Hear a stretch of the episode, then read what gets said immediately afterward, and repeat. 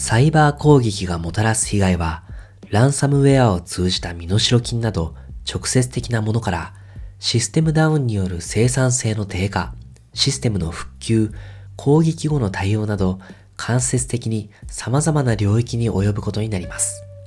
直接的被害にこうした間接的被害を加えたとき、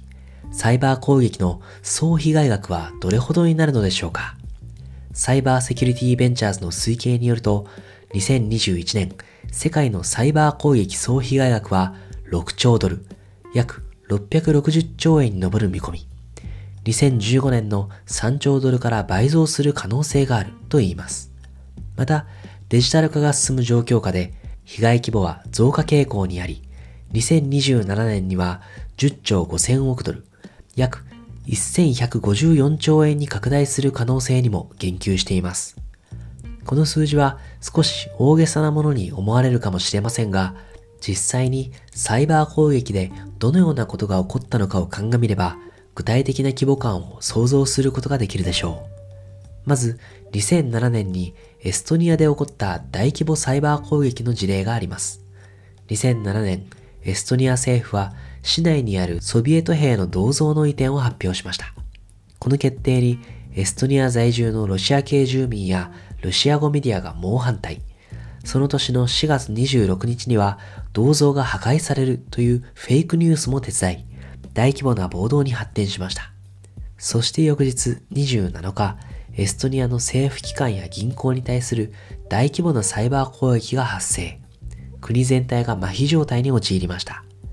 このサイバー攻撃は数週間に及び、街中では店舗の破壊行為が多数起こったと言われています。エストニア政府はこのサイバー攻撃を主導したのはロシア政府だと批判。一方、ロシア政府は関与を否定しています。国家経済が数日、数週間機能しなかったこと、また、これに伴う暴動の鎮圧、破壊された店舗の復旧などを考慮すると、経済損失額が非常に大きなものになるであろうことは想像に難くありません。また、アメリカでも2021年5月7日に同国最大の石油パイプライン、コロニアルパイプラインがサイバー攻撃を受け、5日間にわたり操業を停止したという事件がありました。これによりガソリン不足、ガソリン価格の高騰などが起こったと報じられています。アメリカではこのコロニアルパイプラインへのサイバー攻撃をきっかけにサイバーセキュリティ強化の動きが本格化しています。サイバー攻撃が起こった5日後、バイデン大統領は国家サイバーセキュリティ能力の向上に関する大統領令を発表。連邦政府機関での2段階認証の導入を義務付けるなどの措置が盛り込まれました。また直近では8月26日、バイデン大統領はテクノロジー大手企業との会談を実施し、各企業のサイバーセキュリティ投資の促進や各企業の連携を呼びかけました。政府の呼びかけに応じる形で、Google や Microsoft は数千億円規模の投資を行うことを発表。Google は今後5年間でサイバーセキュリティ強化のために合計10億ドル、約1100億円を投じることを発表。ゼロトラストプログラムの普及、ソフトウェアサプライチェーンのセキュリティ強化、オープンソースセキュリティ強化などに資金を投じていくと言います。また、同社が実施している IT 教育プログラム、